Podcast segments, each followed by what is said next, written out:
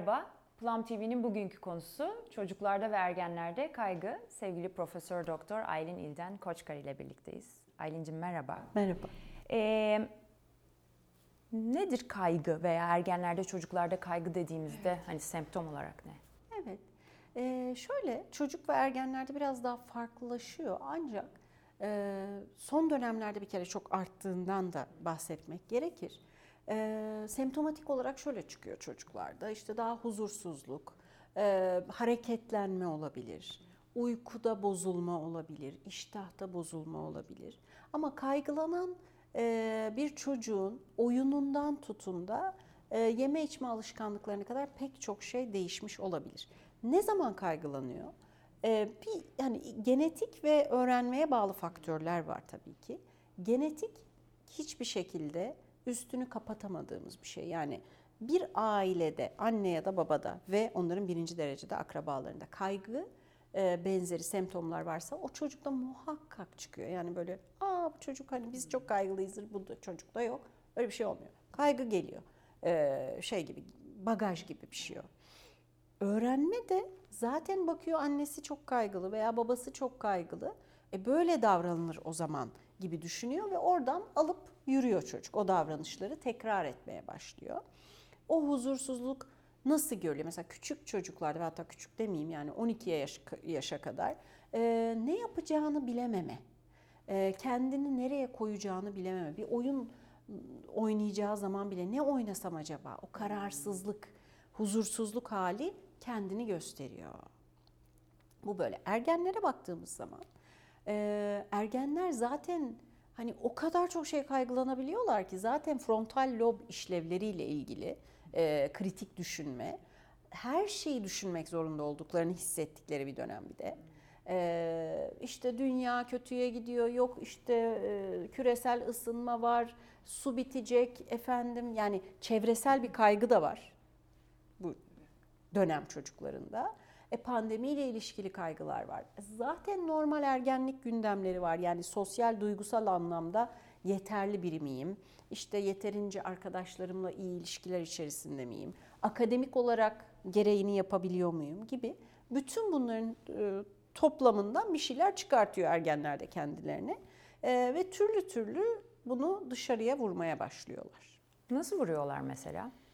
Ee, Gözlemledikleri. Yani çok yoğun takıntılı haller de olabiliyor. Yani işte diyelim ki temizlikle ilgili kaygılanmaya başladı. Takıntılı bir hale getiriyorsa işte aşırı ellerini yıkama olabiliyor e, veya sosyal anlamda kendini yetemez veya sosyal anksiyeteli eğer hissediyorsa arkadaşlarla bir araya geleceği durumlardan kaçınmaya başlıyor. Çünkü orada ya e, hani korkunç bir şey olursa, korkunç şey hani biri onun yaptığı partiyi beğenmezse, biri onu eleştirirse, bu da niye böyle olmuş, sen niye bunu giydin falan gibi. E, böyle şeyler de sosyal kaygıyı arttırıyor. Ve çocuklar bu sefer içe kapanma, sürekli odalarında kalma, iletişimi minimuma indirme halinde ortaya çıkartıyorlar diyeyim. Şimdi tabii pandemi de bu kaygıları arttıran bir faktör oldu herhalde tabii. diye düşünüyorum değil mi? Ee, senin bu pandemi sürecinde ve şu anda yaklaşık işte artık iki sene olacak neredeyse. Farklı olarak gözlemlediğin çocuklarda ve ergenlerde bir semptom var mı? Yani hmm. bu kaygılanma ile ilgili olarak veya evet. bunun dışa vurumu ile ilgili olarak. Ee, şöyle diyeyim. Miktarı arttı.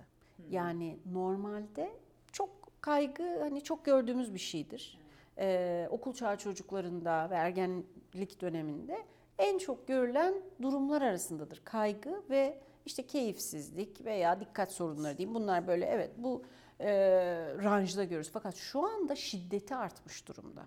Yani eskiden e, bu kadar çok dışarıya çıkamayan çocuk, okula gidemeyen çocuk gibi bir kavram çok nadir. Yani bütün gördüğümüz popülasyonların arasında yüzde bir belki görürken şu anda anlamlı biçimde artmış durumda. Pek çok kişi e, çocuk ergen okula gitmekte zorlanıyor.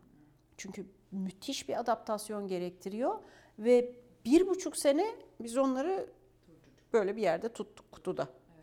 Kutudan şimdi çıkmaları gerekiyor. Orada sosyalleşecek. Tabii ki sosyal kaygı e, çok belirgin biçimde artmış durumda.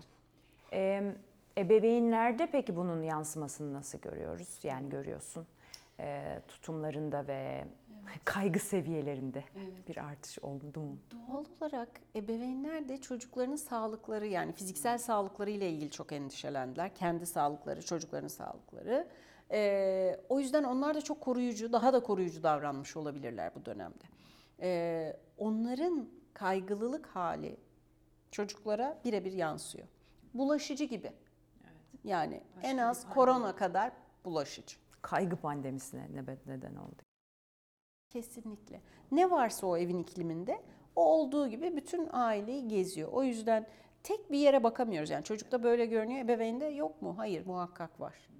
Ee, nerede olduğuna, o ebeveynde nasıl olduğuna bakmak gerekiyor. Her ebeveynde farklı şekilde görülebiliyor. Biri e, temizlikle ilgili çok takılabiliyor, öbürü sokağa çıkmakla ilgili aman çıkmayalım. Sokaktan eve, marketten ürün geldi, onları acayip temizlememiz lazım veya aman onlarla görüşme çünkü işte bak onlar maske takmıyormuş gibi yani duruma göre değişiyor. Veya kendini bir şeye çok veriyor olabilir ebeveyn. Mesela işe çok veren olabilir, spora çok vereni olabilir. Bu da ben bir kaygı belirtisi olabileceğini değil mi? Gizli bir kaygının belirtisi olabilir. Bakmak lazım. Evet yani şöyle mi düşünelim? Her şeyin fazlası zarar deniliyor ya kesinlikle yani her e, dengede mi her şey?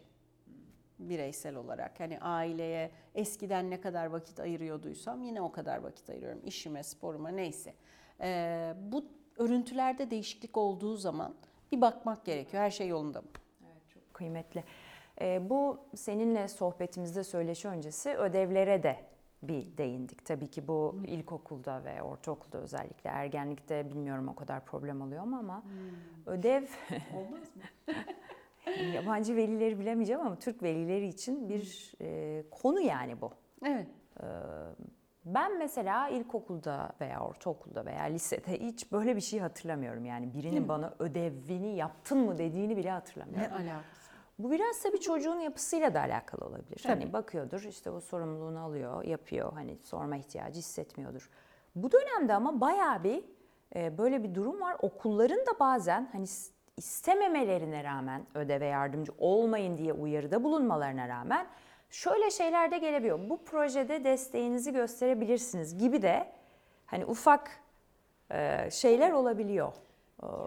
Projede destek işte birlikte yapmak belki o hmm. yine olabilir hani gidecekler ne bileyim bilimsel bir deney falan Ortak yapacaklar. vakit geçirme Aa, yani güzel. vakit geçirmek için de iyi bir evet, vesile olabilir. Olağanüstü bir şey hatta. Keşke hep verseler deney yapsa çocuk anne baba evde falan. Ama e, bu düzende düşünmek lazım. Yani gündelik ödevlerini bir çocuk yapıyor mu yapmıyor mu? Ee, anne baba bazen bu işi üstlenebiliyor. Yani bu benim işim. Ben bunu yapmalıyım. Veya sen yaptın mı özüm onu falan başında durup. Ee, böyle bir hal olabiliyor. İşte o çocuğun yine yetkinlikleriyle ilgili bir şey. Yani çocuk yetkinliklerini kazanmış bir çocuksa ödev de onun yetkinlik alanına giriyor zamanı geldiğinde. Onu yapacak. Ee, yapmıyorsa da sonuçlarına katlanacak. Yani çocukları sonuçlarla yüzleştirmeme hali var.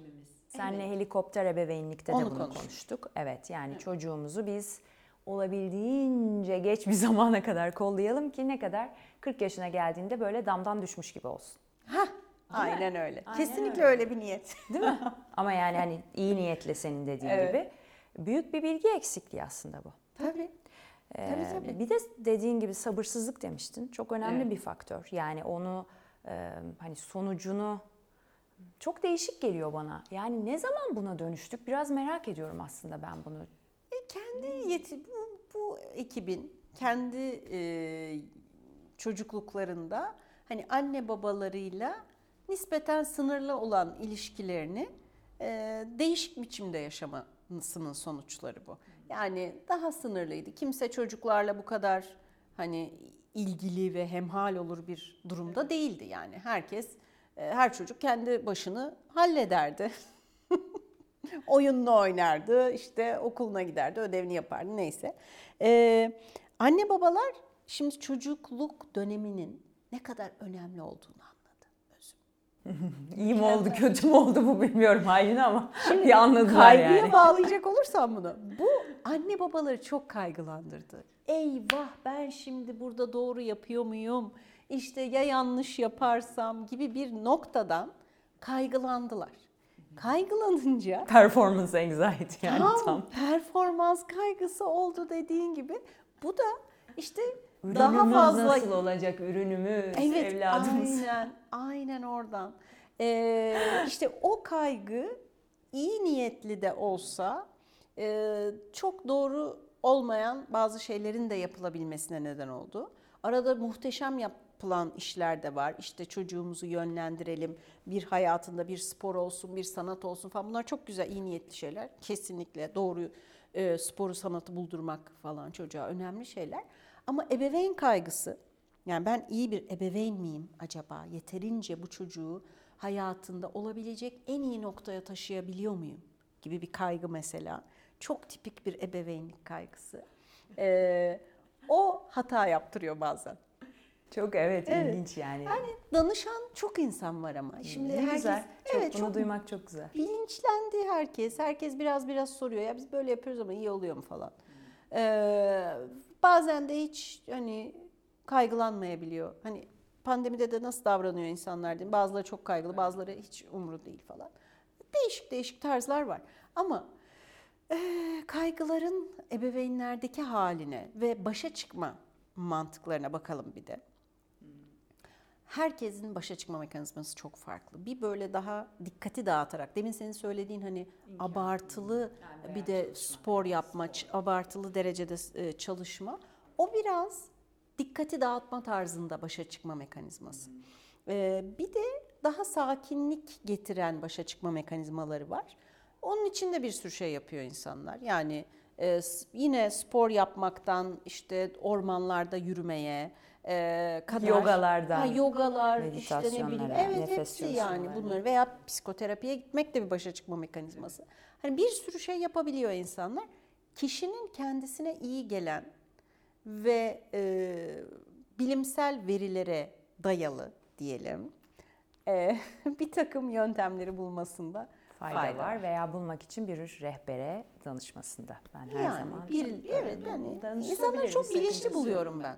Ee, hani biraz araştırınca biraz okuyunca bir şeyler buluyorlar ama işte yani sosyal medyada okudum ne bileyim Pinterest'ten gördüm bu çok iyiymiş falan. Pinterest dememem lazım belki ama. yani hani güzel, çok güzel şeyler paylaşılıyor ama hani böyle aklımıza estiği gibi değil de daha bilimsel verili gitmek gerekiyor bu. Ya ben şurada bir uzmana danışılmasını birazcık en azından bir noktada sağlıklı buluyorum. Aylin hani kendi naçizane görüşümü söylemem hmm. gerekirse. Bazen kişinin farkında olmadan kaçtığı şeyler olabiliyor.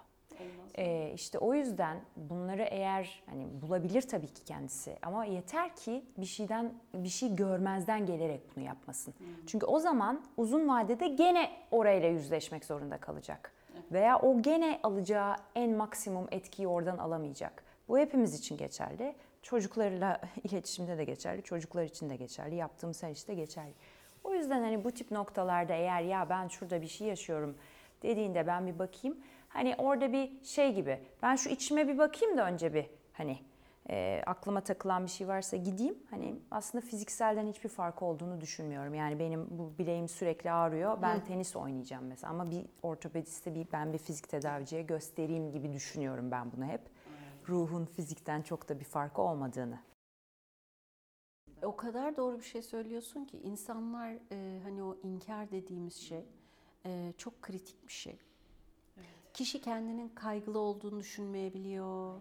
E, duygu durum anlamında olumsuz bir noktada olduğunu düşünmeyebiliyor. Bunlar çok doğal çünkü hayatın akışında kaçırabiliyoruz. Kendimize bir ayna tutup dinlemek gerekiyor.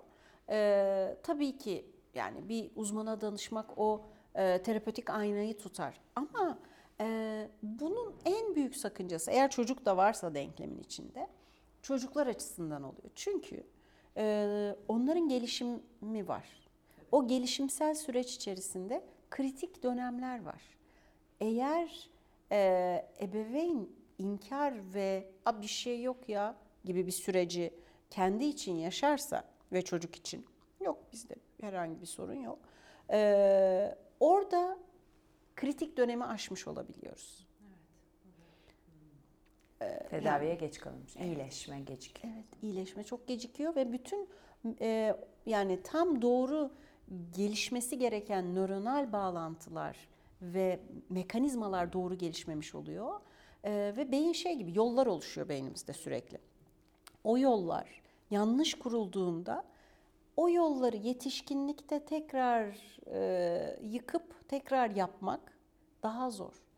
O yüzden çocukluk ve ergenlik döneminde müdahale çok daha etkili, kolay, hızlı. Ağaç yaşken eğilir dememizin. Evet. evet. Son olarak geçen bir öğrenmeyle ilgili belki ödeve de bağlanabilir bir makale okudum. Bir e, bilim adamı gidip kabilelerle yapıyor çalışma ve bakıyorlar ki 3-4 yaşındaki çocuklar fotoğrafları da vardı hatta çok güzel. Kendileri gidiyorlar, yemeklerini yapıyorlar, sepet örme varmış mesela sepetleri bozuyorlar, kendileri yeniden yapıyorlar. Ve diyorlar ki ebeveynin hani ço- ebeveyn çocuk başına düşen ebeveyn zamanı işte bir saat falan gibi bir şey diğer ülkelerle kıyaslandığında gelişmiş inanılmaz bir az bir süre bu. Fakat diyor tabii teknoloji de diğer ülkelerde ama biz aslında bu insanlara baktığımızda hayatın içinde var olma becerisi bunlarda daha iyi gelişmiş durumda. Evet. Yetkinlik aynen çok önemli. O yüzden bırakalım çocuklarımız bağcıklarını kendileri bağlasınlar, ödevlerini kendileri yapsınlar. Evet ve yemeklerini kendilerini, banyolarını da kendileri yapsınlar. Çünkü bu hepsi onların becerileri içerisinde. Ve ama yönlendirmek farklı sevgili izleyiciler ve ebeveynler. O bu konulardan apayrı oralarda ara sıra evladım bak teşekkür et gibi şeyler söyleyebiliriz yani bu çocukları başıboş beceri. bırakmak değil bak orası karışıyor. Evet kesinlikle. İyi niyetlilik bazen diyorum ya hani yönlendirmek şart. Sosyal duygusal beceri öğretimi o zaten. Şimdi bir yere gidiyoruz yani script öğretiyoruz. Yani bir doğum gününe giderken ne yapılır? Oraya gideceksin bak şu şu şu şunlar olacak. Çocuğu hazırlamak gerekiyor böyle şeyler için. İşte orada sen hediyeni vereceksin, doğum günün kutlu olsun diyeceksin. Ama evde yapıyoruz bunu. Doğum günü ortamına girmişiz. Oho herkes böyle çılgınca çocuklar bağırıyor, çağırıyor. Orada onu anlatmak değil, evde hazırlamak. Veya örnek olmak. Siz ne yaparsanız aslında çocuk da onu yapmaya başlıyor ya bir Tabii. süre sonra. Ee, şu gibi bir şey anlıyorum. Teknik olan şeyleri aslında kendilerini yapmasına bırakmak. Manevi olan konularda da biraz örnek olmak ve yol göstermek Evet. gibi. Özetleyebilir miyiz böyle hocam? ki. Teşekkür ediyorum. Eklemek istediğim bir şey var mı Aylin bunu? Çok teşekkür ediyorum. Birlikte olmak harikaydı. Aynen, aynen ne kadar güzel. Ayaklarına, ellerine, yüreğine sağlık diyorum. Umuyorum izleyenler de keyifle izlemişlerdir. Hoşçakalın. Hoşçakalın.